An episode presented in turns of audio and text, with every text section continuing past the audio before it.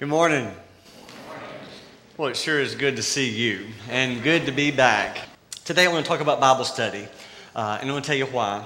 Uh, before I started these seven weeks away, I went through a three day conference uh, to teach me, training, teach me how to um, lead inductive Bible studies. I've been researching this for years, trying to figure out how do we do this? How can I do this? And I found this place where I could do it. Maybe you've heard of Precepts Ministries International. Um, that's where I went. Um, they're not the only ones who do inductive Bible study, but you don't hear a lot about them. A lot of uh, people don't do them. Uh, I was sharing this with my daughter, and she's been part of a inductive Bible study with a lady named Jen Wilkin. Um, somehow women are seem to be a little further ahead than us men with these inductive Bible studies. But I'm also grateful to for these three days I spent at the feet of Jeremy Lucarelli. He was our trainer. Who, who taught me how to do this. Also, Matt Chandler and other resources that I read um, over the summer. If you're not familiar with inductive Bible study, let me share you how Precepts uh, defines it, and, and, and maybe it'll make more sense. I put it on the screen as well. the fundamental principle of inductive Bible study is to study the text of Scripture first and refer to the works of others second. In this approach, individual time spent observing Scripture to know what the Bible says and using sound principles of interpretation to understand what it means should culminate in personal application. Although the individual study is the first step, high value is placed on the group discussion of what has been observed, sharing insights of understanding and, and application so that confirmation, clarification, or correction is made in the fellowship of others who have also studied. Verbalized understanding helps seal truths in our minds, and sharing application encourages us to greater obedience and holiness. Simply put, with inductive Bible study, there's no middleman telling you what the Bible says. You read it for yourself, you study for yourself, you discover it for yourself. And that's not to say that, that one Bible study method is the only way. In fact, I would encourage you to think of it as maybe a good, better, best. And I would say an inductive approach is among the best. So, to prepare for this um, three days of training, I had to do a study that normally would take like 12 weeks. So I did all that study on the book of Philippians, preparing for that. And first day we spent just going over how do you lead this kind of inductive study. And the next two days we broke into inductive Bible study groups, leading a group.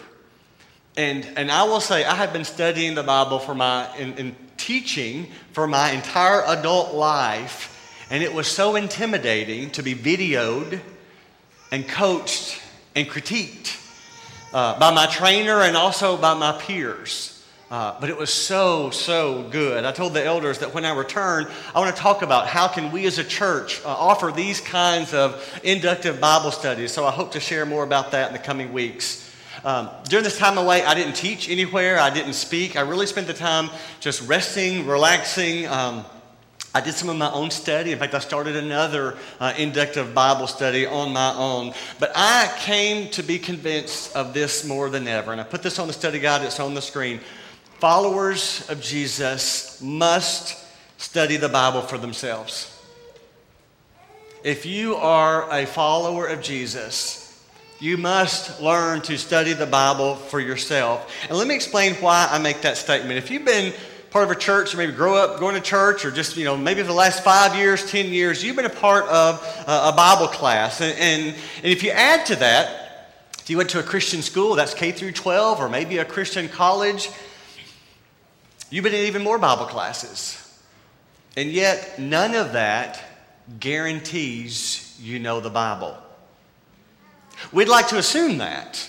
Look at all these Bible classes you've been to, but it's not necessarily so. My friend who was a physician told me that in medical school they had a saying see one, do one, teach one. There was so much to learn, you didn't have time. So you would watch somebody do a procedure, or an operation, or whatever. Next, you're doing it. And the next, you're teaching it. And doing it in that way for yourself, it cements it into your mind. You remember it more. But if you go through decades, of just hearing someone tell you about the Bible and you're not studying it for yourself, for one, you're getting secondhand information. And number two, your retention rate is almost nil. You just don't remember. It's not your fault. It's just the way it works. Somebody else is just the talking head. You just don't. You may talk about it at lunch or later that day. By this time next week, you've already forgotten it. Let me share an article by Albert Mohler, the president of Southern Seminary in Louisville. It's called The Scandal of Biblical Illiteracy. It's Our Problem. Here's what he writes Researchers, researchers Gallup, uh, George Gallup and uh, Jim Castelli put the problem squarely. Americans revere the Bible, but by and large, they don't read it. And because they don't read it, they become a nation of biblical illiterates.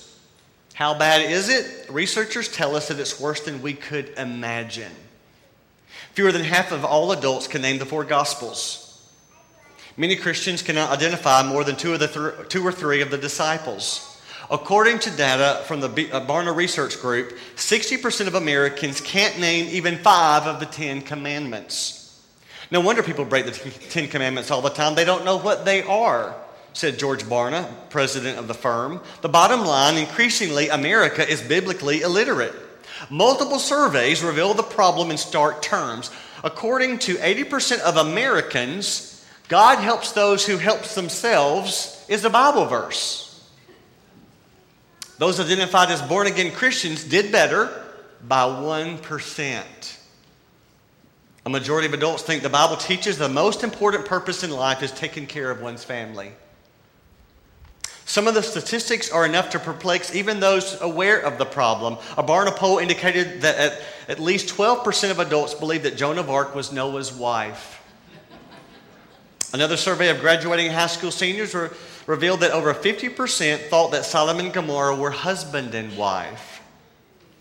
A considerable number of respondents to one poll indicated that the Sermon on the Mount was preached by Billy Graham. We are in trouble.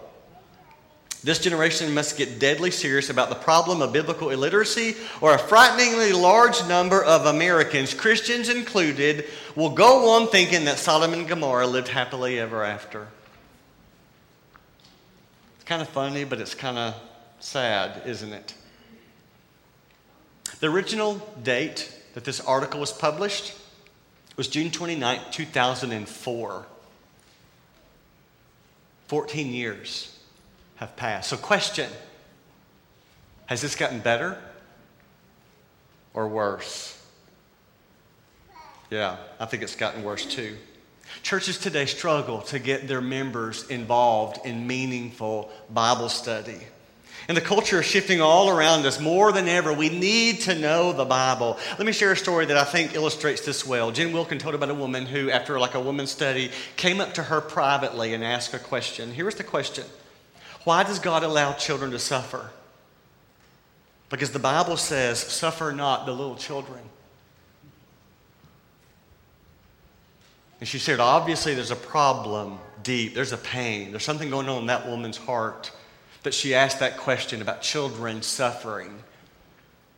But before you even address that, the obvious is that she's quoting from the old King James. Actually, I should say misquoting the old King James. Because that's not what Jesus said. You remember the, the, the context of that? In Jesus' ministry, the children were kind of everywhere, all over him, to the point where the disciples were shooing them away.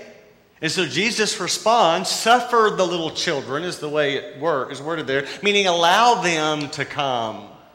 But in her pain, in her moment, in her ignorance, she misquotes a verse from archaic language to say something she wanted the Bible to say because she was in pain. And you want to know the rest of the story? She mentions this to this other lady after class privately. She was a minister's wife. And I share that story because I think it illustrates this is not a new convert problem. This is not, I didn't grow up going to church problem. This problem is at every level. Just because you're in Bible class doesn't mean you know the Bible. Just because you've been in church all your life doesn't mean you know the Bible. And there may be there may come a time like this woman where you are hurting deeply and you're just grasping for something. And for her, she was grasping for an untruth. And it was causing her to have a moment that was shaking her faith. One, quote, one author I was reading quoted a, a well known Christian author. I can't, I can't say the name, you would recognize it, but had totally misquoted a verse, totally out of context. If I told you the story, I won't for time, but uh, you would go, oh my goodness, how could you ever say that verse says that? It was about should I marry or not? And she just kind of found this random verse and the sad thing about that, if you've ever been a part or know about the publishing business, any kind of publishing, the number of eyes that look at it, to read it and reread it, to edit it, find the mistakes, go back, draft it, all that before it gets to production. And from a Christian angle, then you've got all these Christian eyes looking at that as well. Nobody caught it.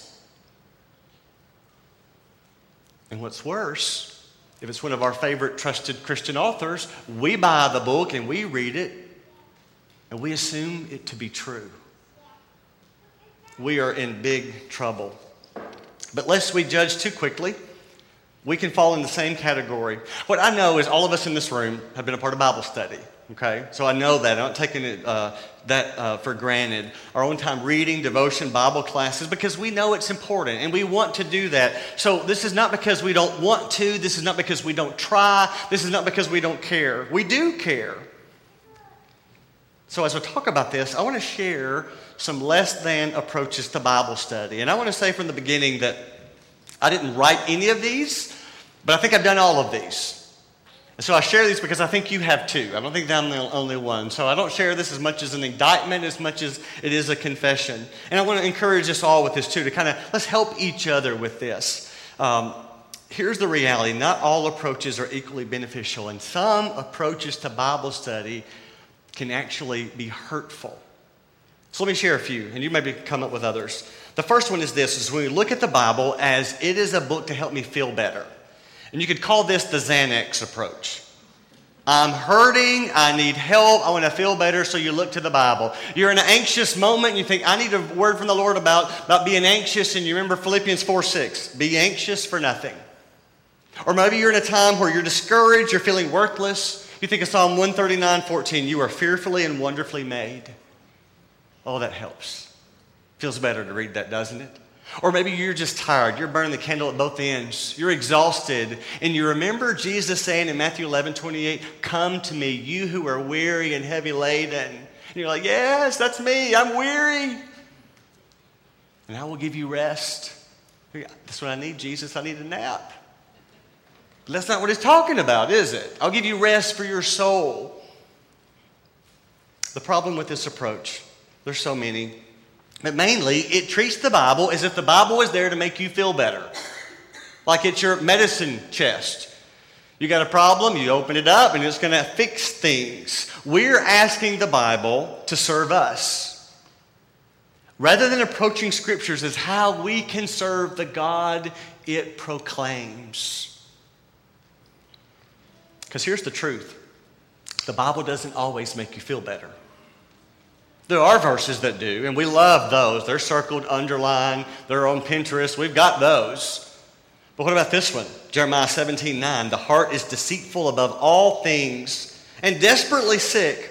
Who can understand it? Does that make you feel better? The Bible is basically, basically saying you're a wicked rat. It doesn't help you to feel better. And yet, that's part of Scripture. See, if you just study the Scripture that gives you the warm, fuzzy feeling and you skip all the others, you're missing out. It's a terrible way to study. I've done it, you've done it. Well, I, I say, I think most of you have done it. It doesn't work well. Here's number two a pinball approach. And by this, I mean you pull down the kind of like your plunger of good intentions and you let the Spirit guide that silver ball to go where it may. And we use that approach to Bible study. Maybe it lands in Gospels, we like that. Jesus talked to me, you know. It bounces over Leviticus, oh, let's move on. You hope it, and it bounces on to somewhere, I like Psalms. And so it's kind of that bouncing, and it sounds spiritual. Let the Spirit guide the ball wherever it lands. Is We approach the Bible that way. Well, what's the problem with this approach? Well, number one, and just basically, the Bible was not written to be read that way. The Bible is a book, a book of 66 books, but it's still a book. I can't think of any book that you would read like that. So you just bounce around here and there and think it helps you to understand the Bible. Imagine you're about to start school, students, going to school, especially like a math class, like algebra. And day one, you just flip over to chapter five and you study that paragraph as it opens. You meditate on it, you try to absorb it. And the next day, you jump over to chapter 8 and you do the same thing. You study, you read you underline key words. And then you jump back to chapter 3. Think about if you did that all semester long, how much algebra are you going to get? When it comes time to the final exam, there's no hope. Because we would never approach even a common textbook like that. We know you start at the beginning and it builds we understand that's the way the Bible is written in a specific time, by a specific author, for a specific purpose, with a specific message. You don't just jump around. This pinball approach only yields a fragmentary knowledge, an incomplete understanding. We feel like, oh, yeah, I've studied that book, and we have studied in it, but we really don't grasp it. Well, number three is the magic eight ball. Any of you have a magic eight ball growing up? You know what I'm talking about? The little ball, and it had the little window at the top, and you'd ask, think about a question, you'd shake it, and it'd say yes, no, maybe, whatever. We can approach Bible in the same kind of situation. So we start that as a child, but we kind of bring that childlike thinking. We're in a situation, what should I wear Friday night? Should I take this job? Whom should I marry? Well, let's go to the Bible. And we don't shake it. But we kind of approach the Bible in that same kind of setting, like I want a word from the Lord. So, what's the problem with the magic eight ball? Well, number one, the Bible is not magical, never claims to be. We're not told to think of the Bible that way. The Bible, for one, or another one, is a, the Bible is not given to serve our whims. Kind of like the Xanax approach. That is not the purpose of the Bible, but rather we are to read the Bible to know who to become, who to be. Think about this too. If we approach the Bible that way, we are coming really close to saying, God, I need to look into the future. And do you remember what the Bible says about that? And the punishment is stoning be very dangerous to think about Bible study that way. I think there's something else at play when we approach the Bible this way. We know we need wisdom. God says, I will give you wisdom. The Bible tells us that. And so we go to God, God, I need wisdom. But sometimes we say, I need wisdom, but really what we want is not so much wisdom as we want answers. We're in a situation, we need to know what to do. I'm in this dilemma, I'm in this situation. And we want God to tell us what to do. And we'll talk about that more in a moment. But think about it like this think about a parent child relationship. When a child is born and a toddler, early on, the parent makes all the decisions for them, has to. Here's what you eat, when you eat, here's what you wear, lay the clothes out, here's what you can do and you can't do. But that can't continue all the child's life. If your high school senior comes in the kitchen for breakfast and says, Mom, do I have cereal or eggs or toast? Dad, I got to go to practice. Should I drive the car or ride my bicycle? The mom and dad are to look at each other and go, We have failed.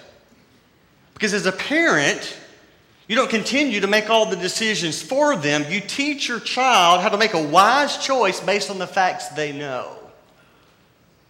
And when you think of Bible study in that same way, you don't go to the Bible going, God, tell me what to do. I need an answer. I need a word from the Lord. I've got this dilemma. Yes, no. That's not the way the Bible works. That's not the way Bible study should be approached. Why would we not understand that God wants mature followers who've moved from the milk of the word to solid food? The magic eight ball approach does not work. It can be dangerous. Here's number four personal shopper. You ever heard of a personal shopper? So you don't like to go to the mall, you don't like to shop, so you pay somebody else to do that for you. You know, they pick out your clothes. There's, they're even doing groceries like that now. You know, you don't want to go to the grocery store, here's the meal all in one box. I don't have to do that. They're your personal shopper. We do the same thing. We can do the same thing with Bible study. I think I, I, need to study something. Like maybe I, I want to know about faith or I want to know about forgiveness. I need to know what does the Bible say about managing my finances. I want to do better with that. But I'm not sure where to begin. Where do I find verses about that? Because I can do it on my own, but I might miss some of the better ones. So who could help me with that? So I'm going to let, and we insert your favorite Christian author, speaker, teacher here, and let them do the work for you. They compile the list of all the study verses that are about that. Now, that's called a topical study. And a topical study can be good. In fact, it can be very good. If you're studying a doctrine or about faith or about finances, it's a good way to study. There is a place for them. But I am saying there's more to Bible study than just topical study. Here's one reason why. If somebody else is doing all that work for you, you're not going to remember it. You might read of their work, their message, but you're not going to remember it. That topical study, it takes passages and attaches them to a topic. Contrast that to a textual study where, as you go through the passage, it introduces you to that topic. Well, here's the problem with their approach. When it comes to Bible study, it's so easy to let somebody who knows much more than me to do that kind of compiling. But if all you ever do is topical Bible study that somebody else did for you, you are not discovering the truth for yourself. That's the challenge. And you're missing so much. Number five is the telephone game.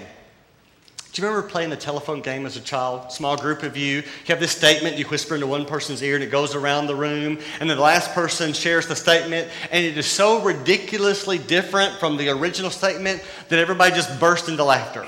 How could this statement end up like that? Well, it's funny in playing a game, but it's not funny when it comes to Bible study. But we do it all the time. I do it, maybe you do it too. You're reading through maybe a, a, commentary or maybe your favorite Christian author, and you're reading, and they're quoting from Augustine, who's quoting from Apostle Paul. And think about what's happening. What you're reading is what someone said about what someone else said about the Bible. You're getting second, third, fourth hand information. Now, I'm not saying that it's wrong or taken out of context, but it's just that. you you've got second, third, fourth hand information going on. So, what about this approach? I want to make sure we get this. With technology today, we have access to all kinds of commentary. When you think of commentary, I want you to add your, in your mind, think of commentary as that big old book that has commentary in the title, and that is a commentary. But a commentary can also be a Christian book that you read.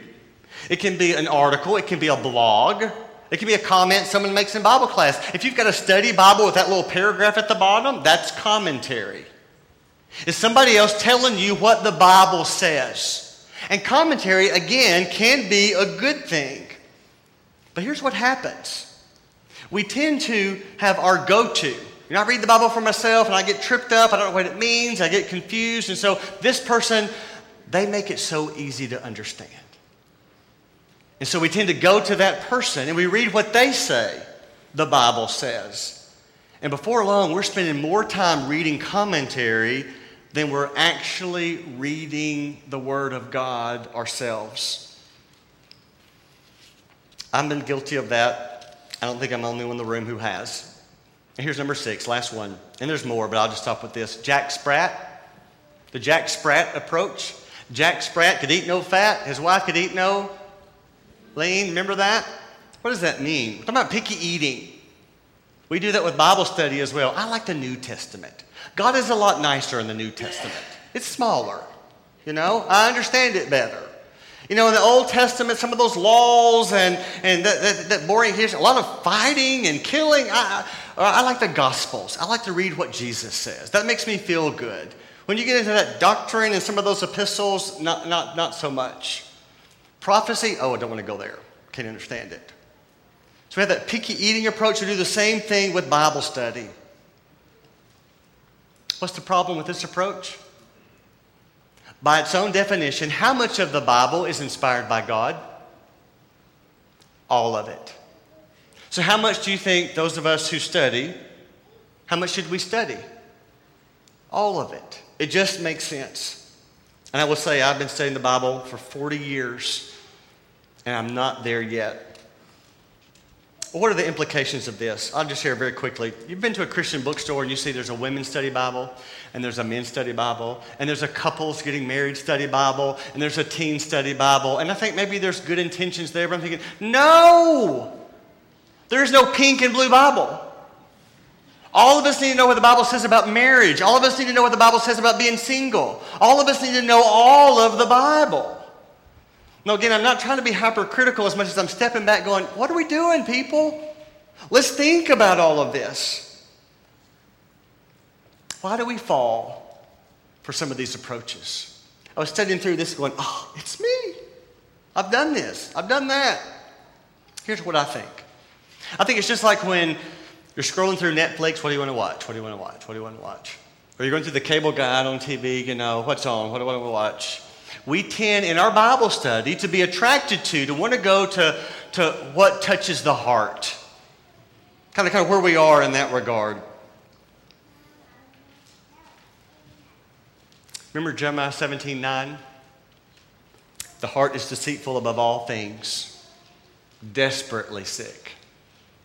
Why would we let that be an indicator of how we decide to study the Bible? You ever gone through a time of crisis? And your feelings, you know, are just not to be trusted because you're in that moment that's not good. So, what are we to do then? Well, what the Bible says is to renew our minds. You love God with all your heart, love God with all your soul, you love God with all your mind. Folks, I believe that begins with you studying the Bible for yourself. You learning to do that, you spending the time, you making the time. Look at Romans 12, 2. Do not be conformed to this world, but be transformed by the renewal of your mind, that by testing you may discern what is the will of God, the good and acceptable, perfect will of God. The renewing of your mind. The path to transfer, transformation that we want. God, help me. I don't want to be my old self, I want to be a new self. I want to be like you. Well, how do you do that? The path to transformation is through the mind to the heart. If you want to change what I love, then you need to get this. The heart cannot love what the mind does not know. Let's say that again. The heart cannot love what the mind does not know. And the best way I know to illustrate this is with food. Have you ever had a love relationship with food? You know what I mean? Maybe a certain item. Like you like this certain Coke and not just like, I like Coke, I, I like it from this restaurant, from their fountain. And so you would go out of your way, you would make your time to go and get that Coke. Okay? Or maybe it's a dessert, or maybe it's fried food, or maybe it's ribs. You know, that's your favorite. And so, you know, you're going on vacation, it's like, where we're going to eat, where we're going to eat. It's all about the food, you know, because you got that love relationship with food. And then something happens. Satan came up with that nutrition label right? And now you're drinking that cup of Coke or maybe that Starbucks drink, and you read what's inside. And you realize that one cup has enough sugar for the day. Do you know how much fat is in ribs? Look it up. I'm going to tell you. You get enough fat for the week. I don't know why it's called a meat. It should be considered a fat, like Crisco or others. And here's what happens now you know. Now I know it's loaded with sugar. Now I know it's loaded with fat. Now I know it's got all those cancer causing things in there. And so what do you do? You keep on drinking and eating it for a while, but the joy's gone. Now you know. You can't unknow what you know. The heart cannot love what the mind does not know. Once you know, you desire the better thing. And over time, I just, I just can't drink that anymore. I want to eat that anymore because now you know. Psalm 37, verse 4. is a verse that may be just one of those top ones that are misinterpreted, misquoted, misapplied. Delight yourself in the Lord, He will give you the desires of your heart. That's one of those Xanax verses. Ha ha, sounds good, doesn't it? Delight yourself in the Lord, and He'll give you what you want. Well, how hard is that, right? So we think, let me find some way to demonstrate that I love God. I'm going to go to church, you know. I'm going to do good. I'm going to give sacrificially. I'm going to, you fill in the blank, and then God's going to give me what I want. Except that's not what the passage is teaching. What he's saying here is the one who delights in the Lord is going to be given new desires. That's what he's saying here. You grow to want what he wants. Some of you are eating foods now that you never thought you would eat. It's because now you know. And you know it's better for you. You feel better. And so now you desire what is better.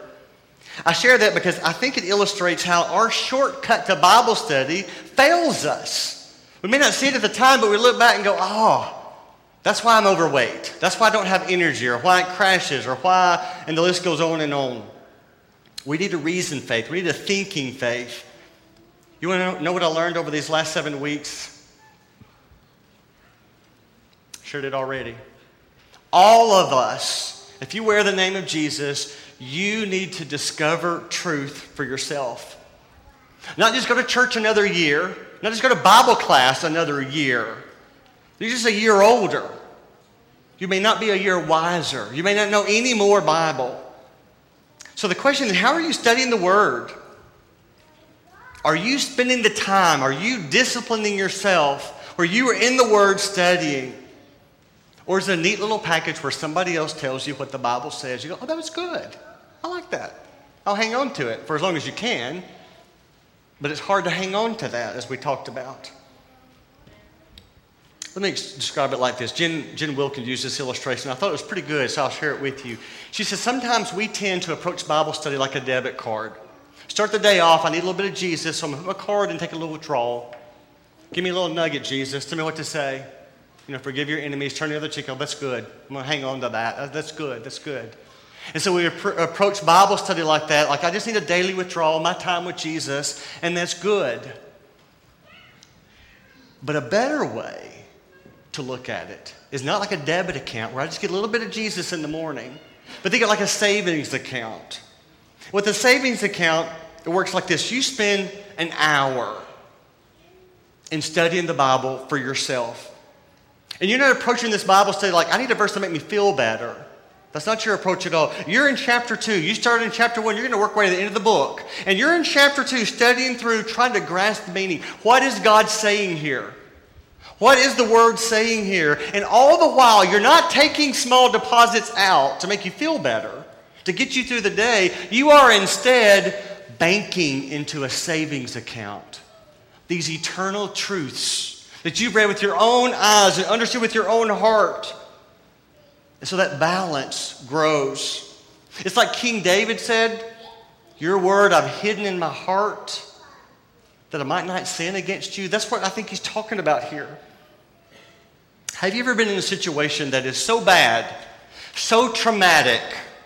It's an accident, it's a diagnosis, it's horrible news, and you are just shocked. You're just trying to absorb it all. And you can't think straight. You don't feel like praying. The last thing you want to do is engage in Bible study. You're just numb. What are you going to do? I believe, I'm convinced more than ever, that's when God takes that savings account of eternal truths that you have made. You studied them for yourselves, and they're down deep, and He wells that up. And He refreshes your soul. When you can't pray and you can't read, He is there for you to sustain you. Because you've not approached Bible study like, give me a little quick verse to get through the day. It's something deep to help get me through life. And so the question then is how's your balance? With your study, what's in there? What can God use? What have you hidden in your heart to keep you from sinning against Him, to relying on His promises? All that He says is true.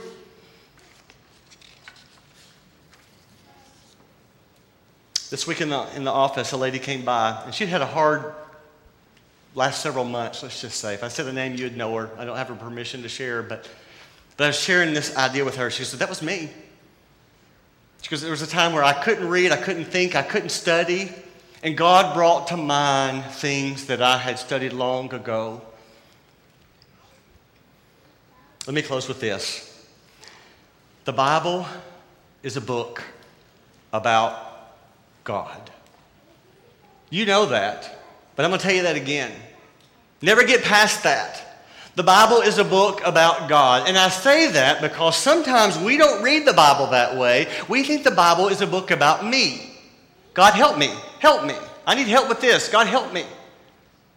The Bible is not a book about me. The Bible is a book about God.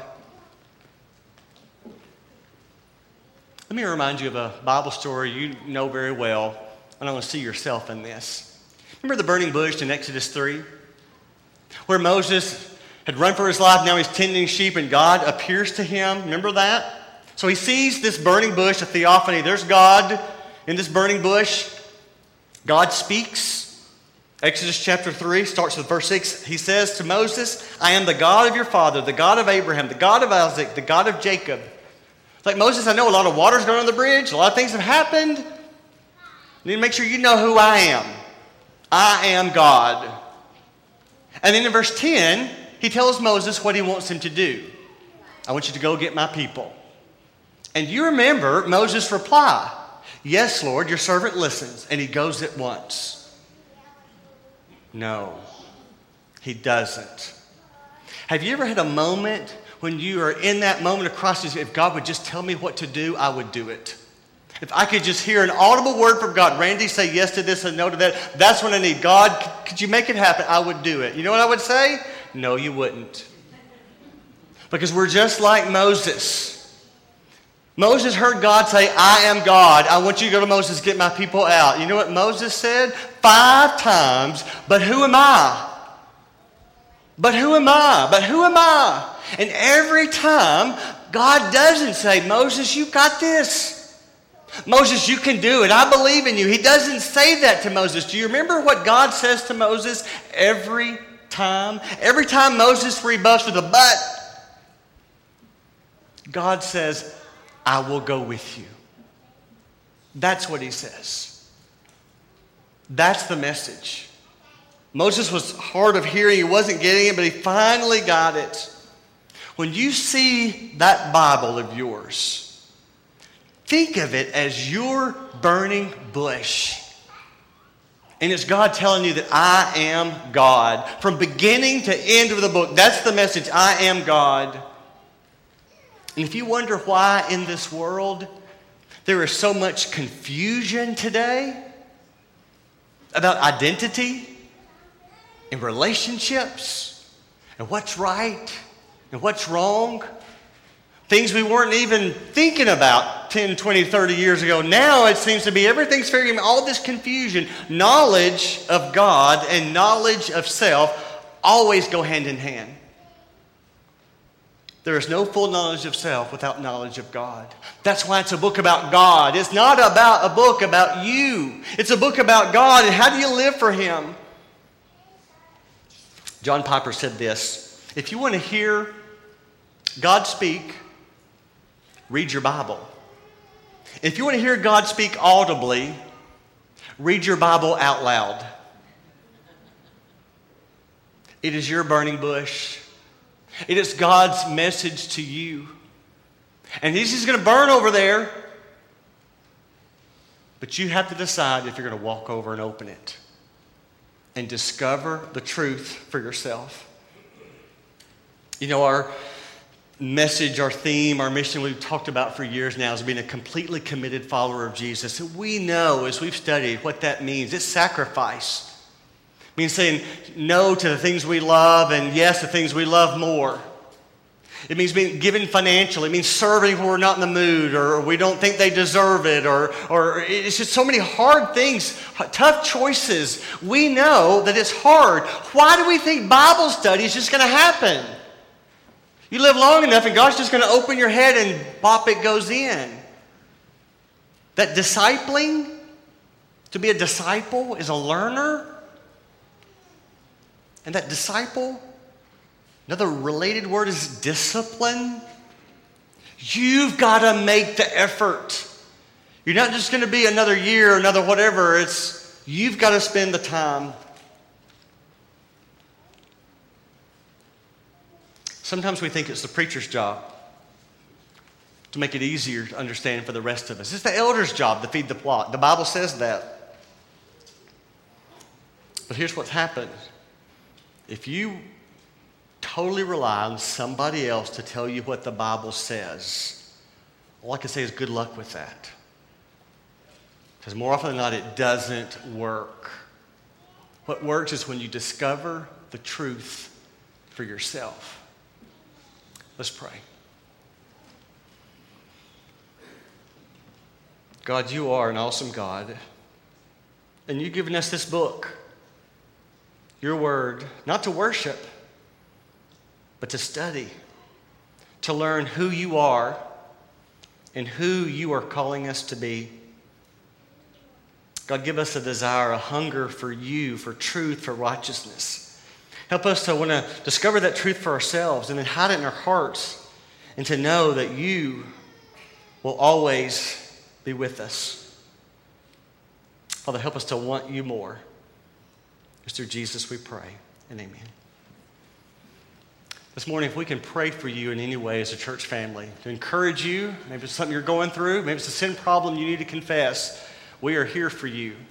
Or if today you're ready to confess the name of Jesus and have your sins washed away in baptism, the water is always ready. Won't you come as we stand and sing to encourage you?